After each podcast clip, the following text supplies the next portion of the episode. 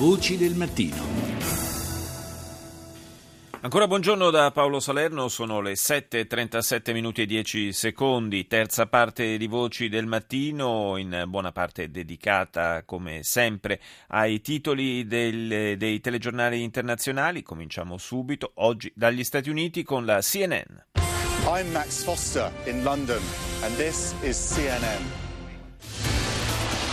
ISIS knocking on its door, bloodshed in Ukraine, and the Greek bailout tragedy. Europe fights fires on three fronts.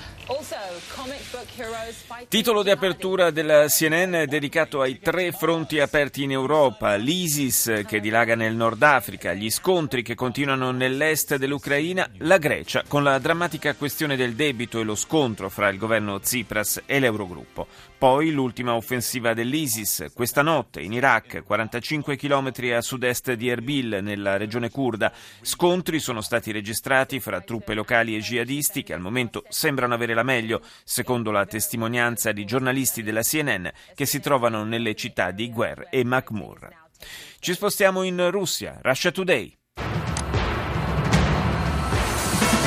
Breaking news this hour RT's crew working in eastern Ukraine has come under fire sporadic skirmishes continue amid a fragile ceasefire. Also, a global hacking group responsible for infiltrating thousands of computers around the world is discovered. Russia Today apre con eh, la notizia della troupe della emittente russa in lingua inglese che è finita sotto il fuoco in Ucraina orientale a riprova di come i combattimenti non si siano arrestati. Sporadiche schermaglie proseguono, dice Russia Today, nonostante un fragile cessate il fuoco. Scoperto un gruppo globale di hacker responsabile per aver infiltrato migliaia di computer nel mondo e qualche sospetto, dice l'emittente russa, è legato alla americana NSA. L'Egitto chiede alle Nazioni Unite di sostenere i suoi attacchi aerei contro le postazioni dello Stato islamico in Libia dopo la decapitazione di cristiani egiziani da parte degli jihadisti. Andiamo in Estremo Oriente con eh, la TV Arirang.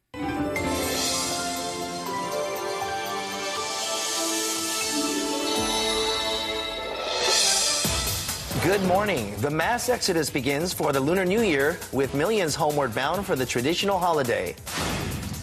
Mandu and chun, the two must-have foods on your Seoul menu. Chef Jean-Paul Perez does some good old-fashioned Korean home cooking.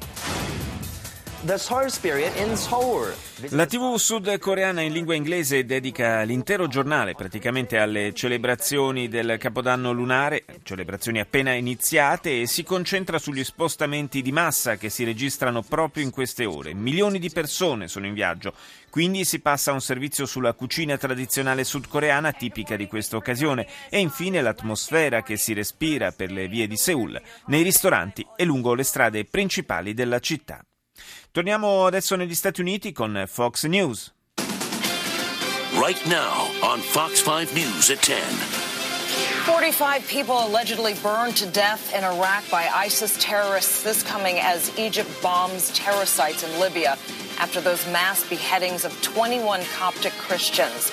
The State Department has yet to confirm these latest attacks in western Iraq. Terror threats, of course, always a major worry for the NYPD. Titoli piuttosto corposi per Fox News. Il primo è dedicato alle 45 persone che sarebbero state arse vive in Iraq da terroristi dell'ISIS. La notizia arriva mentre l'Egitto prosegue i bombardamenti sulle posizioni dei terroristi in Libia.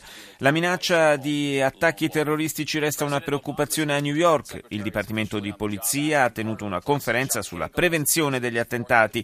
Al centro dell'attenzione le maggiori attività della città, alberghi, banche, spesso nel mirino dei terroristi, ma sono in molti a pensare che la più grande minaccia possa arrivare dai cosiddetti lupi solitari.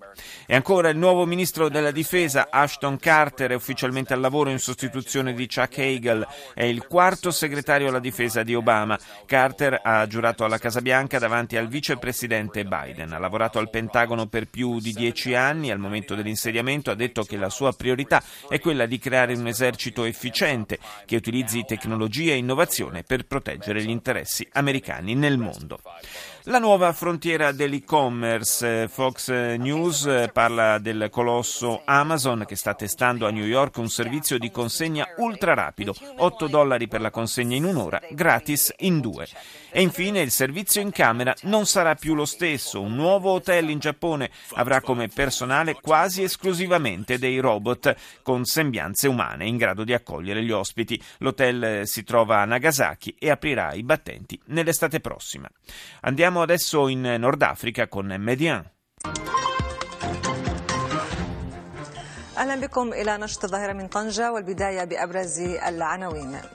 السيسي يدعو لتفويض دولي لتشكيل تحالف للتدخل في ليبيا. Al-Sisi, il presidente egiziano Al-Sisi chiede che venga formata una coalizione internazionale per intervenire militarmente in Libia. Poi, secondo titolo dell'emittente marocchina dedicato allo Yemen, gli Houthi, la milizia sciita, continua la propria avanzata verso il pieno potere a Sana'a nonostante i numerosi richiami del Consiglio di sicurezza.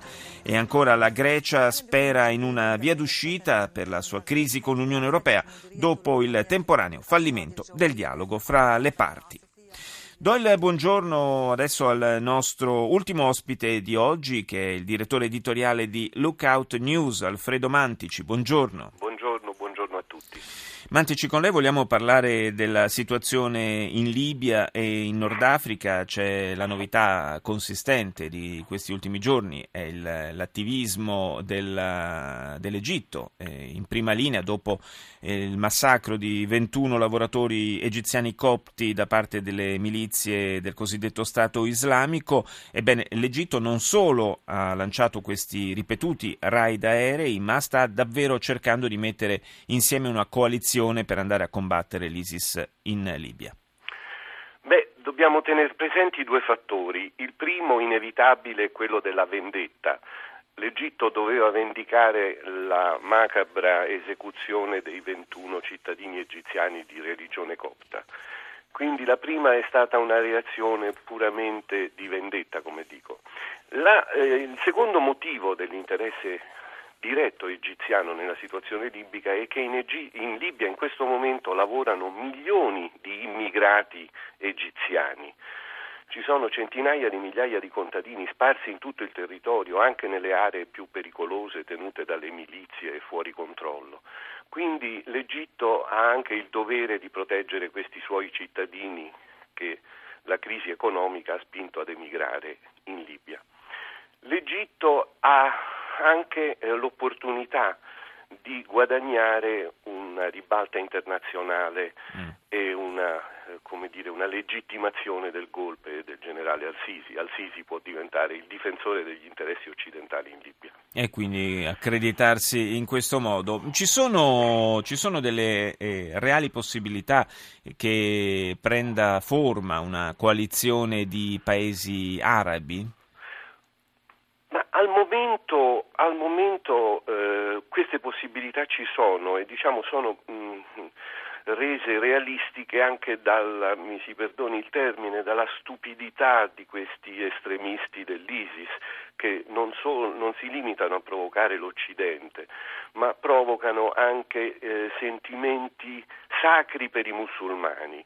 L'uccisione del pilota giordano è stato un atto gravissimo che ha offeso la religione musulmana e quindi ha provocato anche in quel caso la vendetta giordana. Quindi mh, diciamo che questa eh, lotta dell'ISIS all'interno del mondo sunnita può, può provocare un'aggregazione di forze eh, politico-militari intorno alla Giordania e intorno all'Egitto, sostenute dietro le quinte dall'Arabia Saudita. Un Egitto che nel frattempo è molto attivo a livello di politica estera e si tiene in qualche modo aperte tutte le opzioni, riceve con tutti gli onori Putin, acquista un grande quantitativo di aerei dalla Francia, dialoga con gli Stati Uniti. Ma l'Egitto eh, sta tentando appunto di superare l'immagine, eh, di far superare l'immagine di un paese governato da militari golpisti. Eh, la Russia non ha mai abbandonato l'Egitto, neanche nelle prime settimane dopo il golpe, quando gli americani ritirarono o minacciarono di ritirare il, i contributi finanziari di un miliardo di, di, dollari l'anno all'Egitto, immediatamente Putin intervenne insieme all'Arabia Saudita e disse ad Al-Sisi non vi preoccupate perché ci siamo noi. Eh, quindi diciamo che il supporto saudita e russo ce l'ha sempre avuto. Adesso con questa nuova situazione eh, può diventare eh, il, centro, il centro di interlocuzione di tutte le diplomazie occidentali in Medio Oriente. Grazie ad Alfredo Mantici, direttore editoriale di Lookout eh, News, analista strategico. Grazie di essere stato con noi. Voci del mattino. Riprendiamo la carrellata dei TG internazionali, ripartiamo dal Regno Unito, questa volta con BBC. Latest headlines from BBC News. My name is Mike Embley. The UN Security Council has called on all parties in eastern Ukraine to stop fighting and implement the ceasefire brokered just last week. Apertura per BBC dedicata all'aggiornamento della critica situazione in Ucraina. Il Consiglio di sicurezza dell'ONU ha chiesto alle truppe governative, a quelle separatiste filorusse, di porre fine agli scontri e rispettare il cessate il fuoco concordato a Minsk. Particolare preoccupazione per i combattimenti nella città di Debaltsevo, un nodo ferroviario strategico per entrambe le fazioni. Il presidente russo Putin descrive gli scontri intorno alla città come comprensibili e prevedibili ha chiesto al governo di Kiev di ritirare le sue armi pesanti, invitando contestualmente i separatisti a concedere un corridoio di salvezza per le truppe governative, sempre più forti i timori dunque per le continue violazioni del cessate il fuoco. E poi su BBC il primo ministro greco Tsipras ha accusato i leader europei di ricatto psicologico e ha ribadito che Atene non accetterà compromessi. Ha quindi aggiunto che non c'è alcuna fretta di giungere a un nuovo accordo sul debito. Venerdì scorso Tsipras, lo ricordiamo, ha ottenuto dal Parlamento Parlamento un voto favorevole allo stop del piano di austerità. Andiamo in Germania con Deutsche Welle.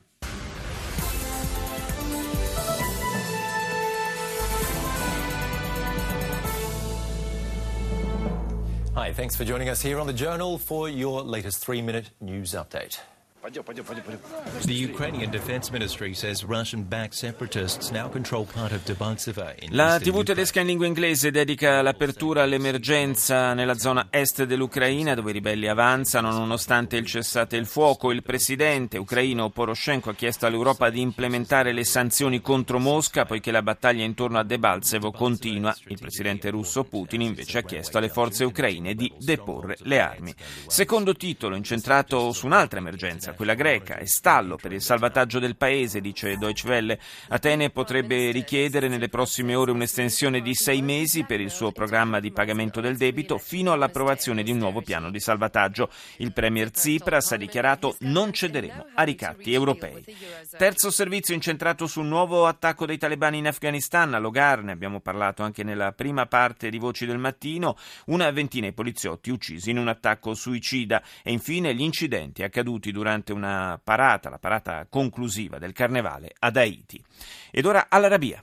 تحرك دولي محموم ضد الإرهاب وسط تحذيرات غربية من تمدد الجماعات المتطرفة على خلفية مقتل مصريين في ليبيا على أيدي تنظيم داعش Dopo il massacro di 21 lavoratori egiziani, dice l'Arabia, il presidente egiziano chiede formalmente un intervento militare internazionale in Libia. Dialogo continuo fra il Cairo, Washington e il Consiglio di sicurezza. Al-Sisi ha chiesto l'approvazione di una risoluzione delle Nazioni Unite per dare mandato a formare la coalizione internazionale per intervenire in Libia.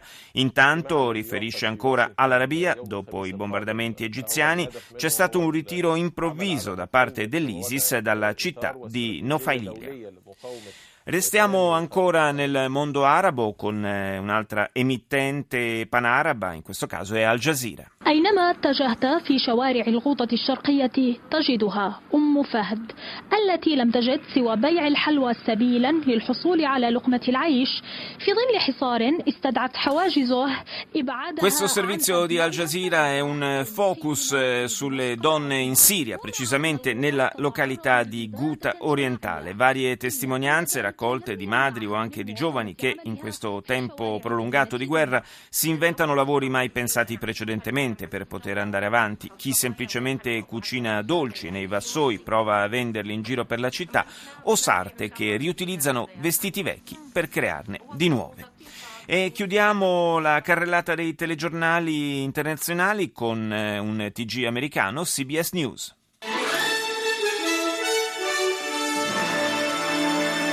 This is the CBS Evening News with Scott Pelley. Tonight, America on ice, sliding on it, sailing through it, ducking under it, and leaving thousands in the cold and dark.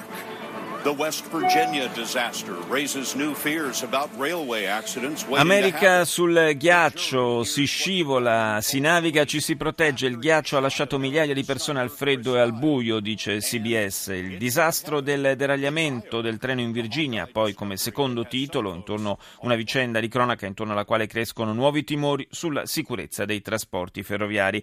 E poi un caso giudiziario seguitissimo negli Stati Uniti. La giuria in Texas oggi ha ascoltato le dette alla polizia dal killer che ha sparato al cecchino, l'American Sniper, Chris Kyle. Non è il paradiso, è l'Iowa dove un gruppo di ricercatori ha scoperto un nuovo tipo di nuvola. Si chiama in latino undulatus asperatus o ondulata increspata ed è in attesa del riconoscimento da parte dell'Associazione dei Meteorologi delle Nazioni Unite. Se approvata sarebbe la prima nuova nuvola dal 1951.